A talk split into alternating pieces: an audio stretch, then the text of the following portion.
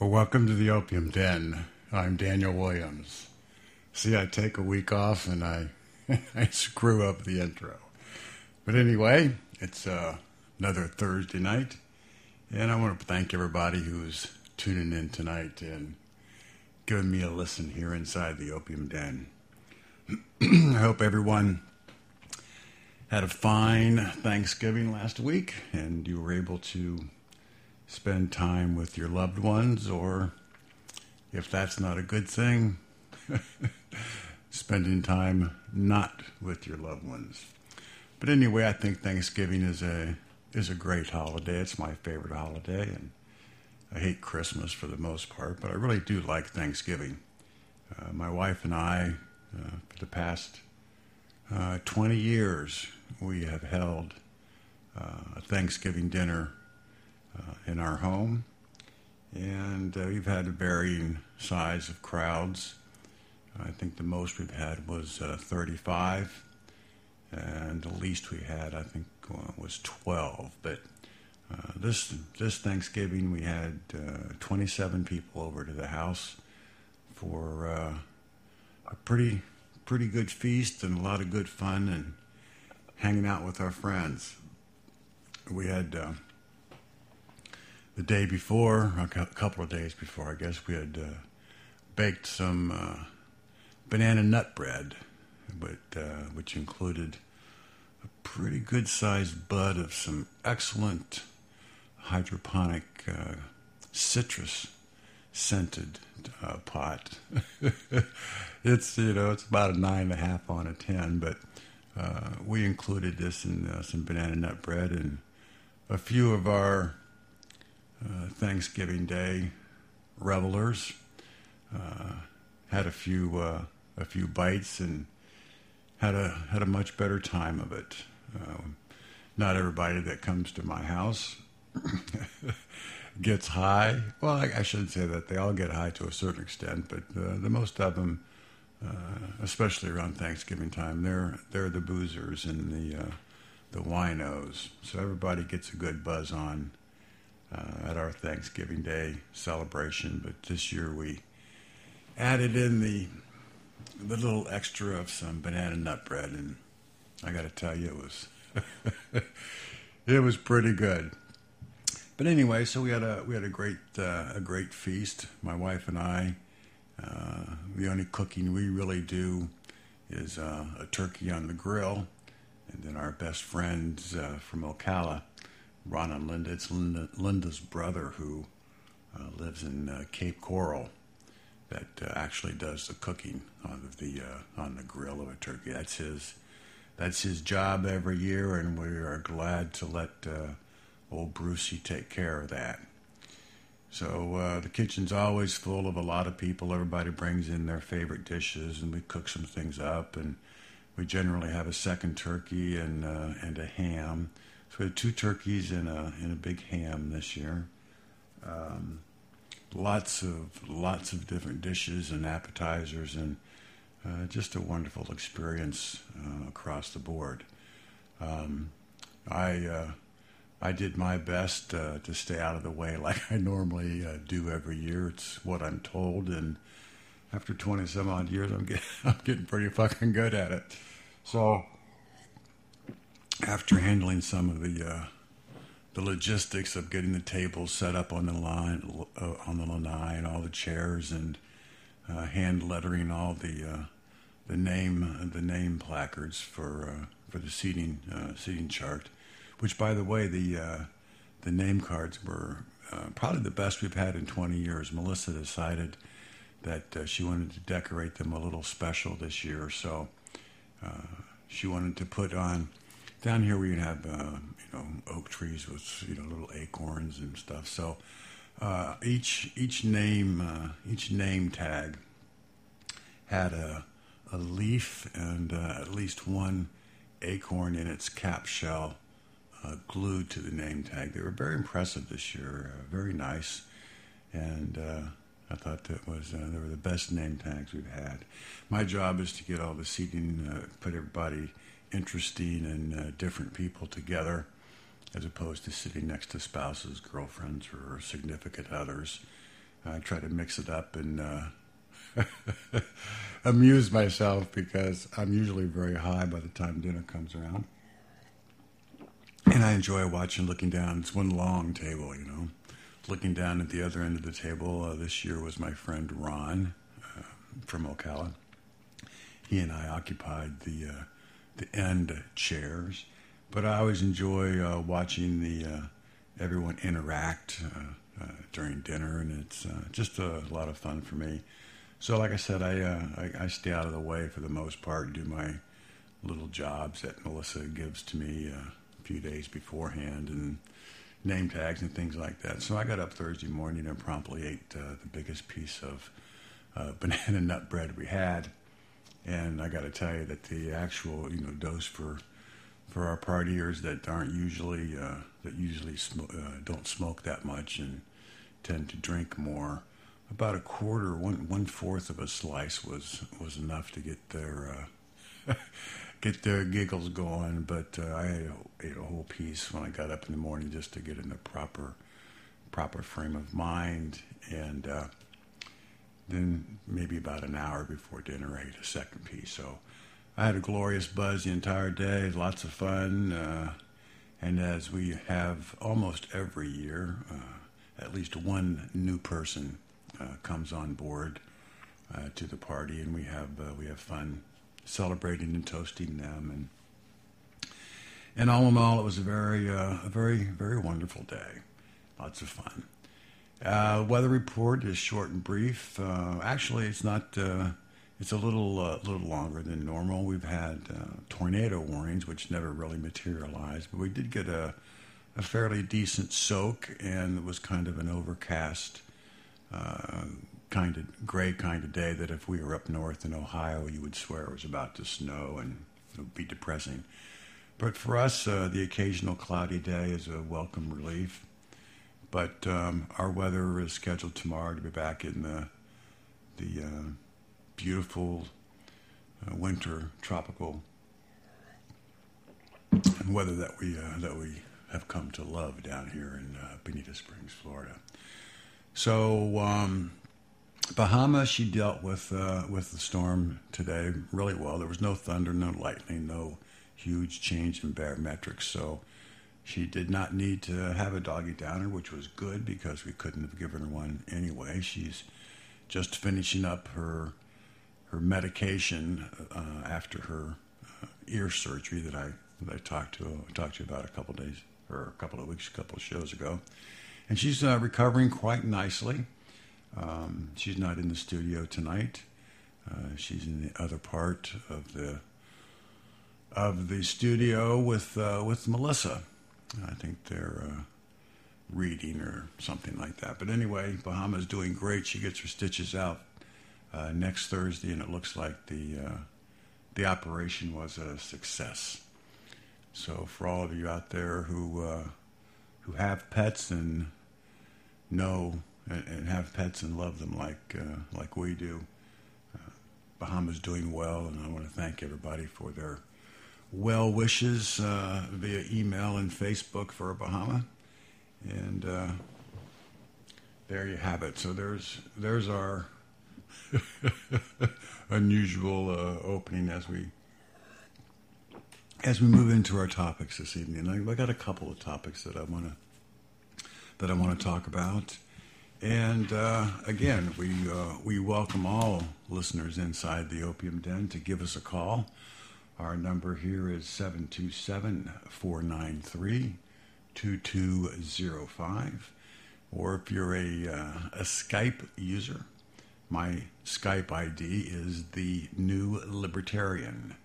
That's the New Libertarian. You can uh, call me uh, over Skype, or you can give us a call directly into the studio, 727 493 2205. Share with us anything you like. Ask us a question. Tell us how your Thanksgiving Day dinner went. We'll talk about anything, or if you want to comment or opine on the uh, the subjects tonight, uh, please please feel free to give us a call. We always enjoy it when the listeners call in. So here's uh, here's what I've been thinking about in uh, in the past uh, past few days.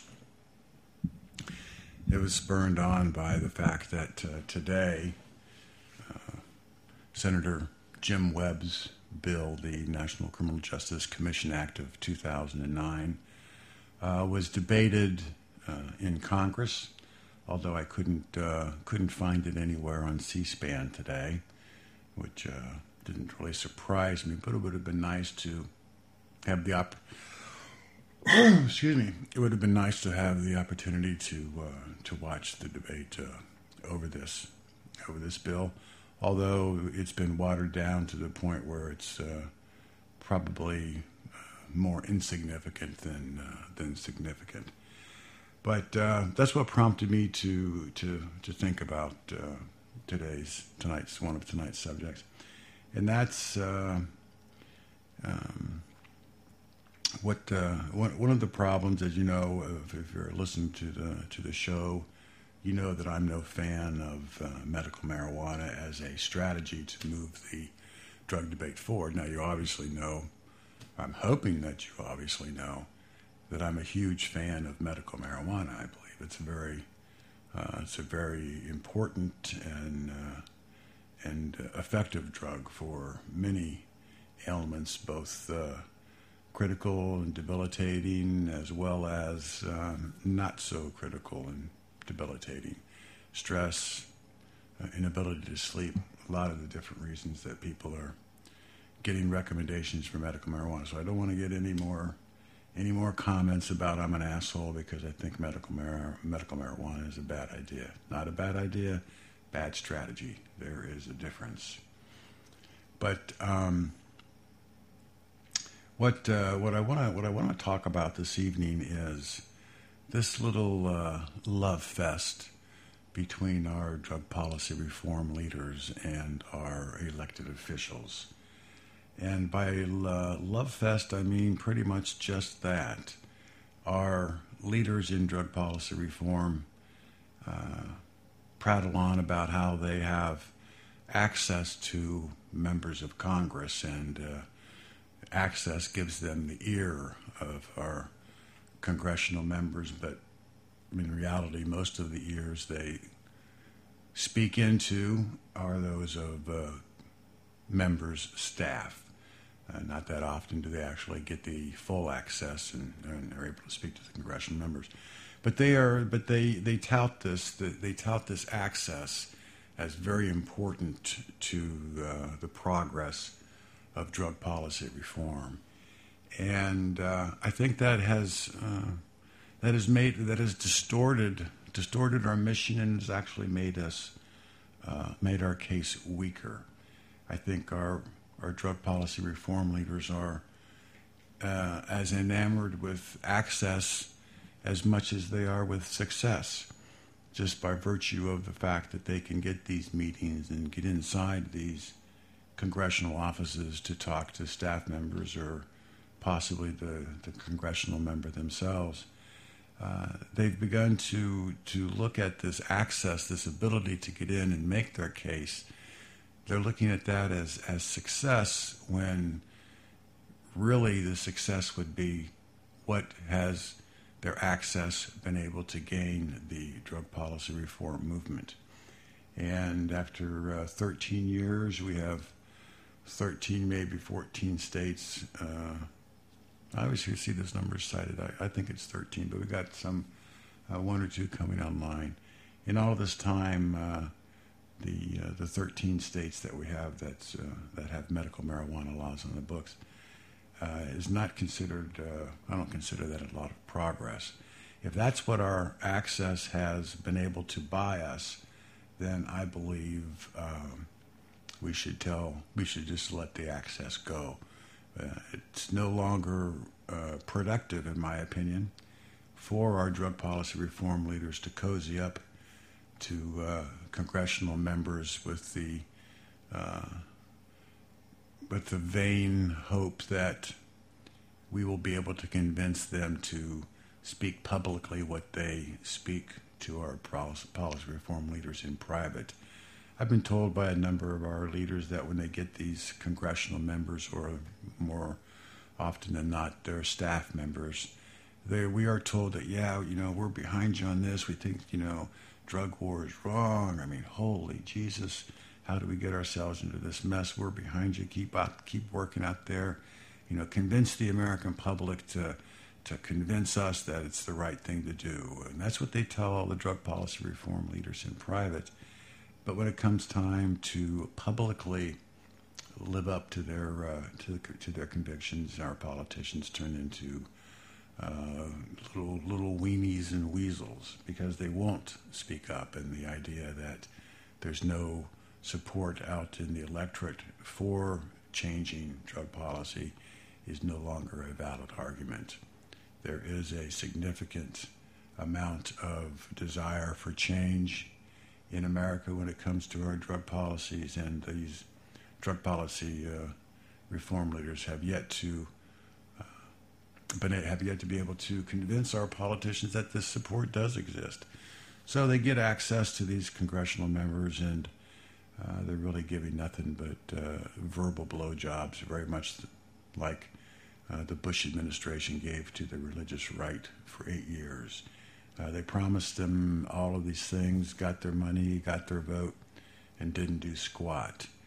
And uh, even though President Obama has only been in office for nine months or whatever, and I don't, you know, buy into that shit, he certainly has not given any indication that uh, uh, any significant progress on drug policy reform will happen in his first term. And he, he's intimated to all of those drug policy reform leaders and all of their access, he's intimated that this is a second term deal. We'll, we'll get this fucker fixed in my second term. Well, the only flaw in that uh, in that thinking is that uh, the assumption is made that uh, Barack Obama will get a second term. I'm not so sure that's the case anymore. I believe that uh, uh, Barack Obama is going to have to get a lot smarter and a lot luckier and a lot more in tune with the American electric, uh, with the American electric electorate. Smoke another bowl, Danny. With the American electorate, and uh, or he's not going to get elected to a second term. I think it's quite possible that if things don't uh, don't substantially uh, change for him in the uh, policy and luck department, I think uh, I think Hillary Clinton will challenge him in 2012, and if not if it's not Hillary. I do believe that Barack Obama will be challenged from within, within its own party there may be a purge of the Democrats, just as there is an ongoing purge of Republicans. There, the Republicans have this ten-point lit- litmus test that if you can't uh, can't agree with seven out of the ten points, then uh, you're not really a Republican, and uh, you can get the fuck out. Um, an interesting article the other day about this ten-point list in the Wall Street Journal said that uh, Ronald Reagan would have only gotten five out of the ten. So you know, fuck Reagan. That's their that's their big hero anyway. But anyway, perhaps we'll have this, the same purge in the uh, in the uh, in the Democrats. If you're not liberal enough, you'll be thrown under the bus, just like moderate Republicans are being thrown under the under the bus by their ideological leaders who surprise, surprise, are embodied by Sarah Palin and uh, Rush Limbaugh. I mean, you know, I'll digress a bit. Rush Limbaugh's a bright guy. I don't agree with him very often, uh, if, if at all. Although I did defend him uh, in my book, The Naked Truth About Drugs. I did defend his his uh, rampant opiate addiction for a number of years. I mean, I didn't support his spouting off in theories about you know drug users, but you know I thought it was pretty pretty clever that he was a stone cold opiate addict for a couple of years, and nobody nobody knew, nobody could tell that Rush Limbaugh's you know wittiness and winning ways on the radio stemmed and flowed from a brain soaked in opiates. I thought it was just a marvelous display that he was uh, he was such a stone cold junkie. He was taking 20, 30, you know, Vicodins, Percocets, Oxycontins a day. You know, that's about one prescription a day, and he did so for a couple of years, and nobody knew that he was that he was a junkie. I thought it was a wonderful performance, and it certainly uh, blew up the stereotypical view of uh, of junkies. But anyway, Sarah Palin and uh, and he seemed to be behind the purge in the Republicans. So Barack Obama may not make it into a second term, and the point is, drug policy reform leaders should not uh, count on that. So, what I think, uh, what I think is important um, for drug policy reform leaders and for all of us in general in the movement is to quit sucking up to these uh, to these congressional members. It certainly isn't getting the job done. So instead of sucking them up, I think we should call them out. I think we should take them and in the public arena, force them, force them to defend their votes that they have cast, you know, year after year, numerous times. Uh, that these votes continue to support uh, drug prohibition. Why do they do that? Uh, why do they continue to vote for policies that that allow unfettered access uh, by our children, you know, the children that they're trying to protect, unfettered access to drugs? There's no uh, legal uh, legal age for them to uh, to consume these substances like we have for alcohol and, and tobacco.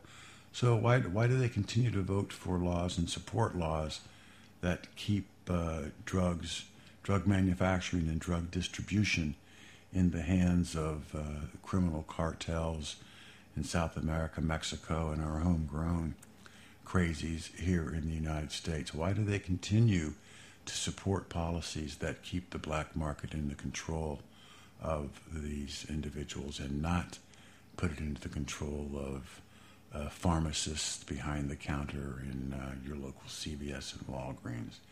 So instead of cozying up to these uh, to these losers and assholes, let's start calling them out. Let's start and make these politicians defend the indefensible. Have them uh, defend their their uh, their votes on drug legislation. Have them uh, explain in in in uncharacteristic candor uh, why they believe drugs should remain illegal and available to literally everyone at any time on in any city in the United States.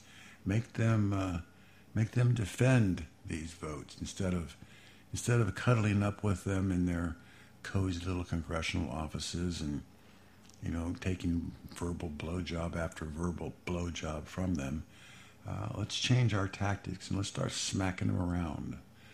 Uh, metaphorically, I would say, as opposed to literally. I don't want the feds coming through my windows. But uh, you know what I'm saying. Let's uh, let's start uh, whacking them. Uh, if they're not going to play, if they're not going to play with us, then screw it. They've been they've declared war on us for for over 40 years, ever since Nixon uh, back in the late 60s and, and, 70s decided that this was going to be a war that we would wage. They have been waging it uh, relentlessly uh, against us, against the same people. you know, it's like it's like being being in a prison and walking into the warden and say, "Oh, warden, you know, please, I'll do anything. You know, just just let me have a couple extra, you know, library passes or something." We are going to to our captors. We are going to uh, those who hunt us down for a living. We are going to them and we are trying to get them to change their mind on those tactics, and it is not working. You know, it just is not working. So I think it's time. If they want a goddamn fight, it's time to take the fight to them. Quit sucking up. Ethan, all you guys out there in drug policy, leading drug policy reform, Quit sucking up to these Congress, these congressional members. Quit, quit believing in the in the pixie dust that that Obama is sprinkling into you, into your face and eyes. It's just not happening. You are you are falling prey to the oldest trick in the book. You know, they're telling you everything you want to hear, but doing nothing that you want to have done. So to Ethan Nadelmann and Allen St. Pierre and Rob, Kampia and others out there uh, in the drug policy reform movement, uh, quit sucking up to our congressional leaders. Uh, quit trying to to convince them with sound arguments. They don't have a sound reason why drug prohibition remains the law of the land. So, you know, quit trying to deal with them in in a manner in which they're not accustomed uh, they've declared war on us. I think it is time to declare war on them. Every single congressional member has voted to continue to support these draconian drug policies, so they should be called out on the carpet, every single one of them. Fuck cozying up. It's time to get down and get down and dirty. You'll sacrifice your access, and it might be a little hard at first, but at the end of the day, when the when the media gives you more attention for being combative as opposed to uh, a reincarnation of Neville Chamberlain, uh, when we get that, that media attention for uh, changing course and getting angry, at the end of the day, that access won't be nearly as important as the gratification that we will get from seeing these politicians uh, trying to defend the indefensible. That, in my opinion, is how we can move this debate forward. What we're doing now is not working. It is not working. And if you think it is, give me a call 727 493 2205 and defend your position. I'd be interested in, uh, in the call. Um, my other my other topic this evening that I'd like to uh, I'd like to talk about. Um, there's an organization, and I'm not sure how many uh, of my listeners out there have heard of it, but it's called Damn Mad, D A M M A D. Excuse me, and it stands for Dads and Mad Moms Against Drug Dealers. Damn Mad. Uh, the organization is run by a gentleman of the name of Steve Steiner. And uh, I really don't want to, you know, speak too uh, unkindly about uh, Steve because he did lose a child to uh, to a drug overdose, accidental drug overdose. But still, he's one of the people out there that uh, that just don't understand uh, how the whole situation works, and it is his grief of losing a son that has made him an outspoken critic of uh, marijuana legalization. Um, we'll get to the fact why you know marijuana legalization should be an issue for a man whose son died of an opiate uh, overdose, but uh, we'll we'll we'll talk about that. Um, so Steve Steiner started Damn Mad, D-A-M-M-A-D. Google it up if you're not familiar with it, and um, read their mission statement and the like. Now uh, there hasn't been any posting on their uh, on their web page for a while, but I'd like to thank uh, thank my friend uh, Pete Guither from uh, Drug War Rant. Drug War Rant. I keep fucking that up. Uh, it's drugwarrant.com. Pete Guither. He brought that uh, subject of Steve Steiner and Damn Mad up uh, in his uh, blog post today. And uh, so I want to send out my props to Pete for for bringing that uh, information to the to his many many listeners. So the Steve Steiner guy, um, because of the his son, which there aren't that many details as far as you know the relationship between father and son, and the relate you know how the son was dealing with his own uh, peer uh, peer world, but apparently his son uh, uh Steve Steiner Jr.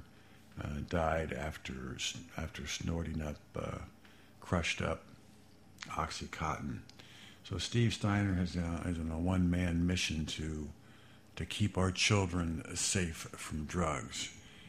Now the irony is that uh, Mr. Steiner doesn't see the connection between drug prohibition and his son uh, dying from a drug overdose. Uh, so he's so it's uh, dads and mad moms against drug dealers. He wants to catch, or he wants to put behind bars all the dealers out there uh, who are responsible not only for the death of his son, but for the uh, misery and and uh, that for the misery that, that, that drugs cause. He believes that drug prohibition is the answer, as opposed to the problem.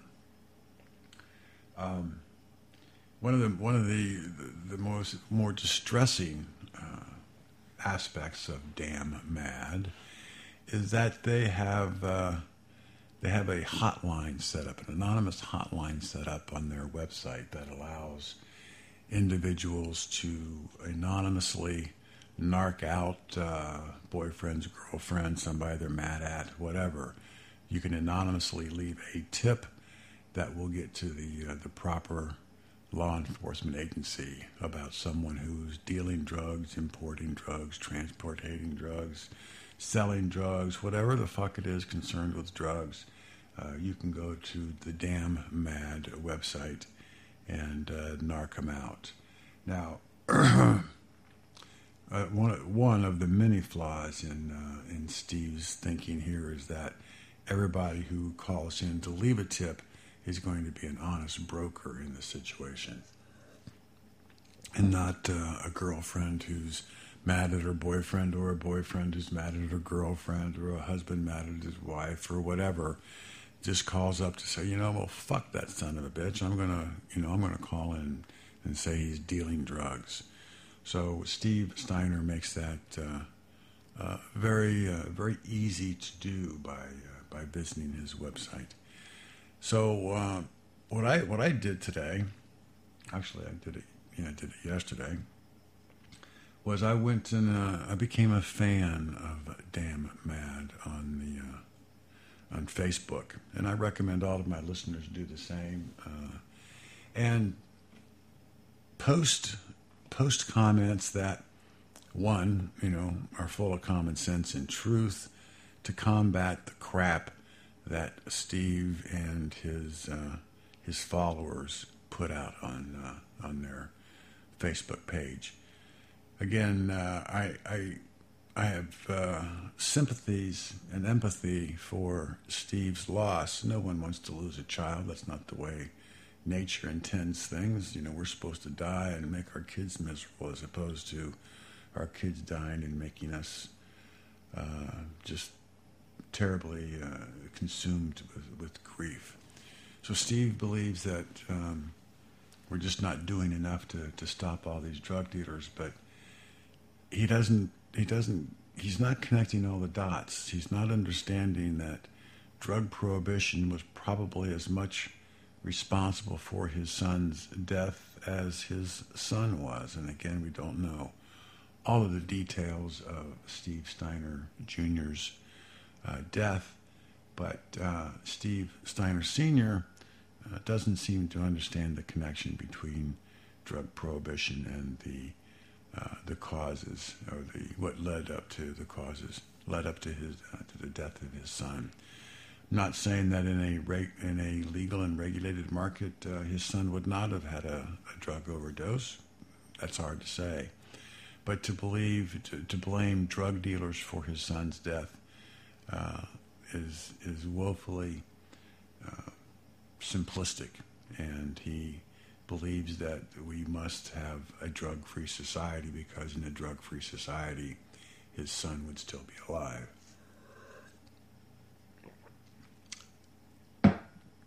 And we know that that is uh, probably not a good connection between point A and point B. So I do. Uh, I would. I would like to have uh, to have all of uh, all of you listening out there to check out Damn Mad and fight back against the, the misinformation, the sensationalism, and not try to. I mean, you can try to reason with them if you want, but uh, it's hard to reason with the unreasonable. It's best just to grab them by the lapels and you know try to shake some fucking sense into them, as opposed to trying to debate them uh, on the merits. And even if there is no uh, even if you make no progress with these individuals, whether they be Steve Steiner of Damn Mad or you know your your congressperson or senator, even if you do not make any headway, you can walk away knowing that you have challenged authority, you have challenged the abuse of the legislative process, and that you have put your Congress member or your Steve Steiners or any of the prohibitionists out there, the Calvina Fays from the Partnership for Drug Free America, you can feel good that you that you have challenged them. You have stood up and and, and, and looked them in the eye and, and said, "You're fuck crazy," or maybe you might not have said that, but you know, again, sometimes logic just doesn't work. Uh, intimidation isn't a bad tactic. I mean, that's what they've been doing to us and have made us timid and scared to, to speak up. So, so take these people on. Don't don't sit back passively and think, you know, just look at them and shake your head and go, "You're a fucking moron." Put those thoughts into action. You know, confront these people and and tell them. Don't think it. Tell them. Tell them they're fucking morons. Tell them that they're that they're as much a part of the problem as as the solution. Confront these prohibitionists, laugh at them, call them crazy, do whatever you have to do short of physical violence to make them understand that we are not going to take it anymore and that, that they are fucking crazy. If they want to continue to maintain drug prohibition, then they need to uh, become a lot better with, with their arguments. You find that, it, like you know, growing up in school, you're out on the playground, and the and the schoolyard bully comes over and demands that you give him your lunch money, and you do. But one day you decide that, you know, fuck, I'm not going to give you my lunch money anymore, and I'm going to tell him to take it from me, or I'm just going to sucker punch him. Whatever. You stand up to the bullies. You stand up to those who try to intimidate. You stand up to them and do not let them have their way with you. And when you tell the bully that you're not going to give him your lunch money or you, you just smack him upside the head, sucker punch him, he'll get the message. And you can damn well bet that tomorrow on the recess out on the playground, he's not going to become a dear ass. He's going to become a, he's going to be going to somebody else's and he may not have quite the, sw- the same swagger as he had with you, knowing that most everybody knows that the day before you took him to task either verbally or physically and shut him down. We need to stand up to bullies, and everybody in, in drug prohibition um, is a bully.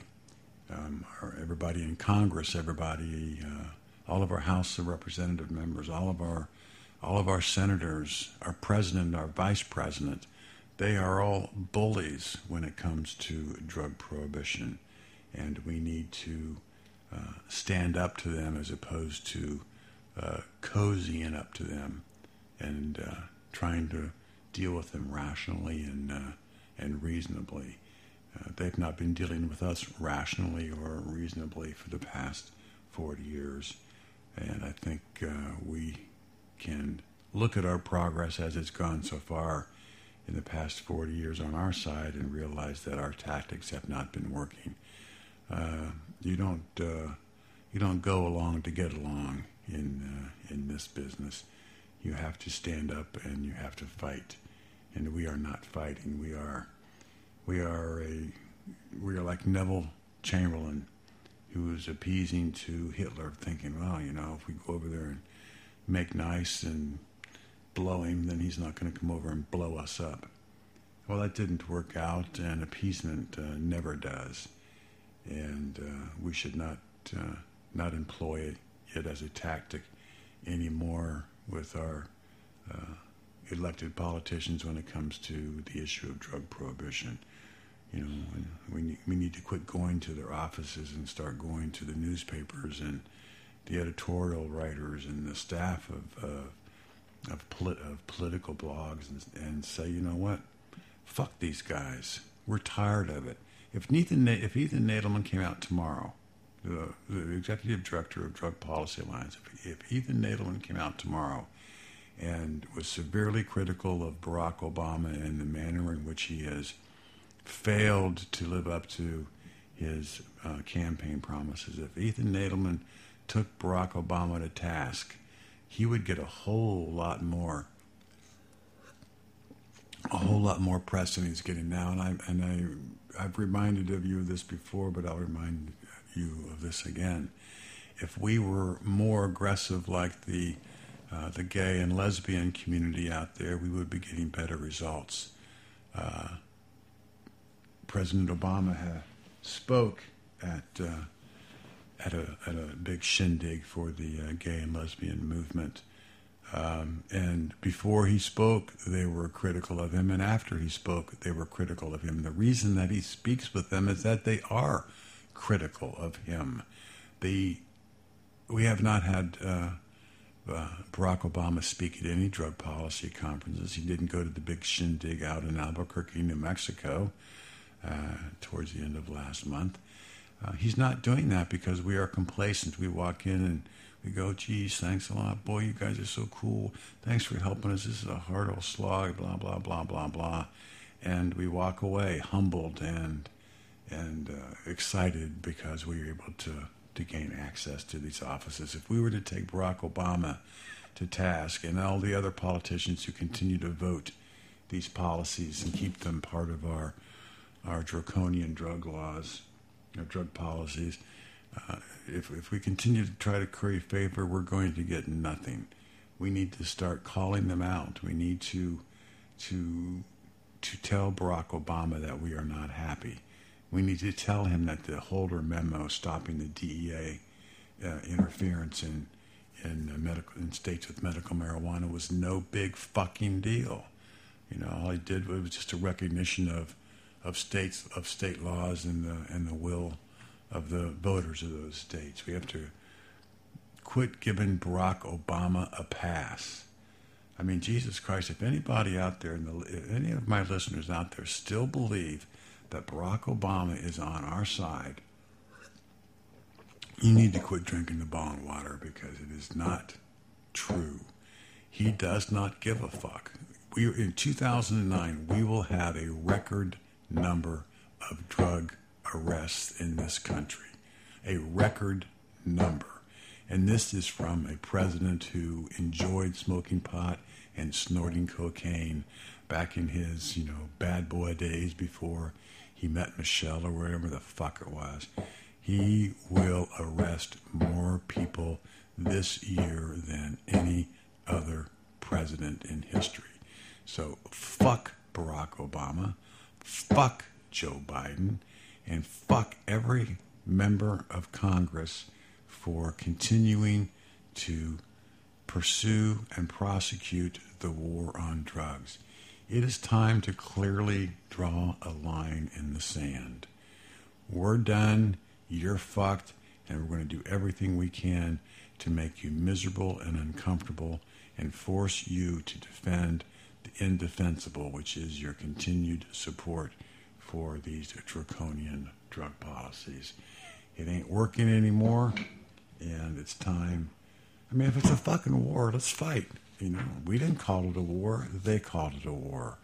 And as long as we continue to be more like Neville Chamberlain, then uh, God, I hate to use this reference because it's no longer that applicable. But the Terminator, if we're going to be more Neville Chamberlain and less less ass kicking Terminator, then we we deserve the the butt fucking that we're getting from our political class. It's time to fight, and it's time to quit cozying up to the politicians for access but no action. So those are my two two subjects for this evening. Damn mad. I'm I, am i am damn mad. I'm damn mad at damn mad, and I'm damn mad at the drug policy reform leaders for continuing this uh, course of action that uh, is getting getting us fucking nowhere. So if you want to comment on that, uh, give us a call 727-493-2205 or you can uh, call me on the Skype machine. Our Skype ID is the New Libertarian. Well, I wanted to uh, to round out the hour this evening. Uh, the past uh, the past two shows, I've not been able to uh, uh, I've not been able to um, do our cops on drugs segment, and I apologize to to my listeners out there because everybody likes that one. And it's just that uh, things ran a little long in the past two shows, and I kept sticking quarters and into the wave streaming machine. So I only have a certain amount of, of time that I run these uh, run these little shows. So let's get right into our uh, cops on drugs. As everybody knows, these are uh, members of, uh, of our men and women in blue who uh, decide that uh, getting involved in the drug business um, is a, at least at the time they think it's a it's a good idea. So we're going to start. Uh, we're going to start tonight in uh, in my state. Of course, we're going to go up north and to the east uh, to St. Augustine, uh, Florida, where uh, St. Johns County Sheriff's Office, uh, we're an evidence tech in an evidence tech. Well, fuck. he was fired and arrested this past week for stealing drugs. Um, I guess not really a cop per se, but uh, an evidence tech. Certainly uh, a civil servant by the name of Paul Robinson, 38 year old, 38 years old. Um, he was taken down after a departmental supervisor uh, began investigating uh, Paul's paperwork, and uh, he was told that uh, they were pretty sure he was taking home pain relievers, Oxycontin and Vicodin, from the evidence department for his personal use. So, uh, Mr. Paul Robinson up in St. Johns County in St. Augustine, Florida, uh, bad on you, boy, and uh, you've been charged with grand theft and official misconduct, and uh, let's hoping that let's hope that yeah you don't uh, you, you are not you're not get you don't get off lightly for this uh, for this transgression. Now uh, we'll go a little bit uh, a little bit north uh, of St. Augustine. We're going to go up to uh, Whiteville, North Carolina, where a local police officer was arrested this past Monday on uh, drug trafficking charges. Uh, this police officer's name is Gregory Campbell, and Gregory is 40 years old, prime of his life.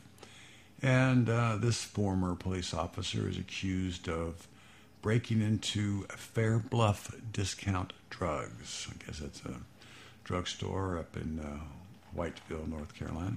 But he was charged with breaking into this drugstore, and uh, guess what? He was stealing prescription opiates. Now, who would have thunk that uh, that's the drug he'd have been after breaking breaking into a, a uh, drugstore? But anyway, um, Gregory Campbell uh, st- was stealing Vicodins, Oxycontin, Percocets, you know, the opiates. And he's charged with burglary, larceny of opium based prescription medications. I mean, what kind of fucking charge is that? Larceny of opium based prescription medication. Plus three counts of drug trafficking and possession with intent to distribute the drugs. So he was not only stealing for his own purposes. He was stealing quantities so that he could sell them on the street.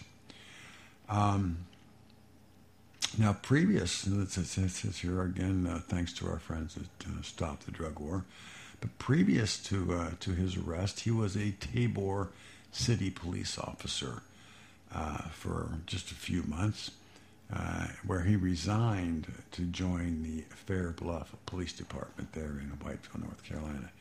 Now, May, June, July, August, I mean, the guy, five months he was a police officer and then he resigned to join the Fair Bluff Police Department. Maybe he realized that up in Fair Bluff, he would have a greater opportunity to steal his medicine from the, uh, from the evidence locker.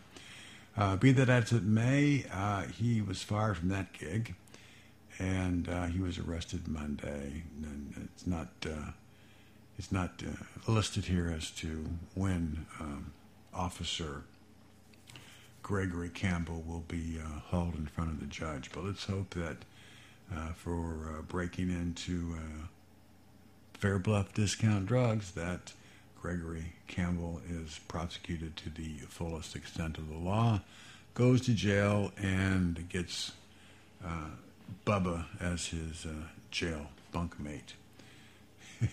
because if that's if that's the case, old uh, Gregory, he's going to need them uh, them pain medications because, uh, well, just because.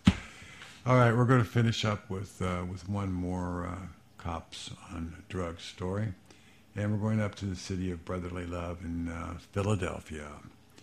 Philadelphia freedom. Up in Philadelphia, a former police officer was sentenced. Oh, this guy is going to jail. He was sentenced Monday to 30 years in a federal prison for an attempted, just an attempted, home invasion robbery, robbery in uh, Pottstown, uh, a suburb of, of Pennsylvania, uh, in, which was he was trying to rob a major Philadelphia drug dealer. Okay.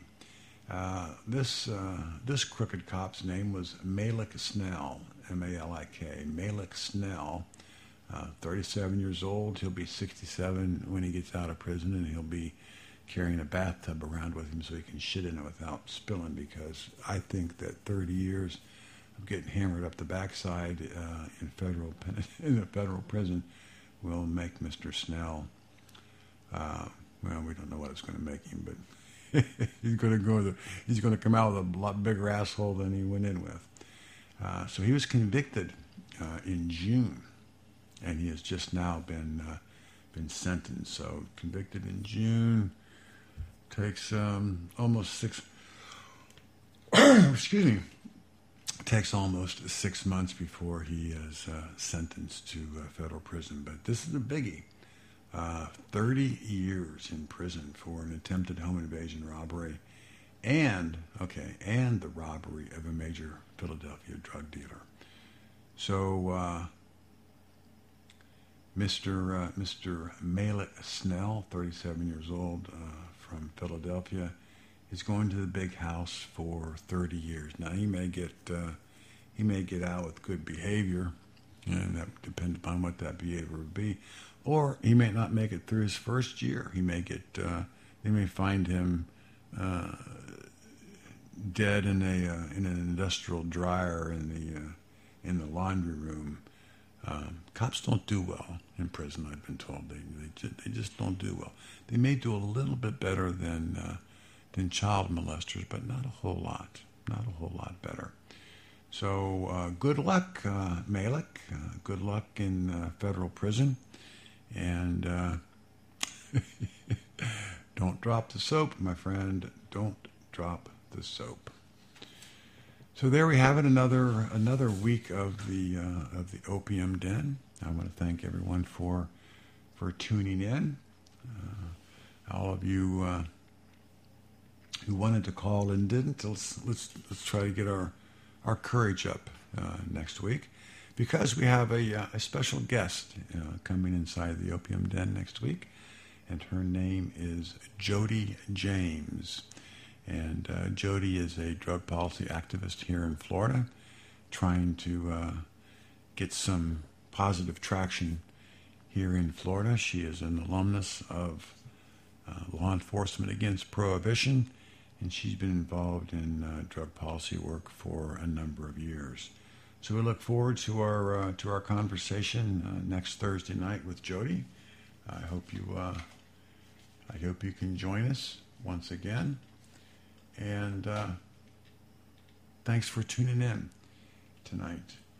And as we are we are wont to do at the end of the show, we uh, we leave you with the motto here inside the Opium Den, and that motto is. When good people obey bad law, bad law never changes. Good night.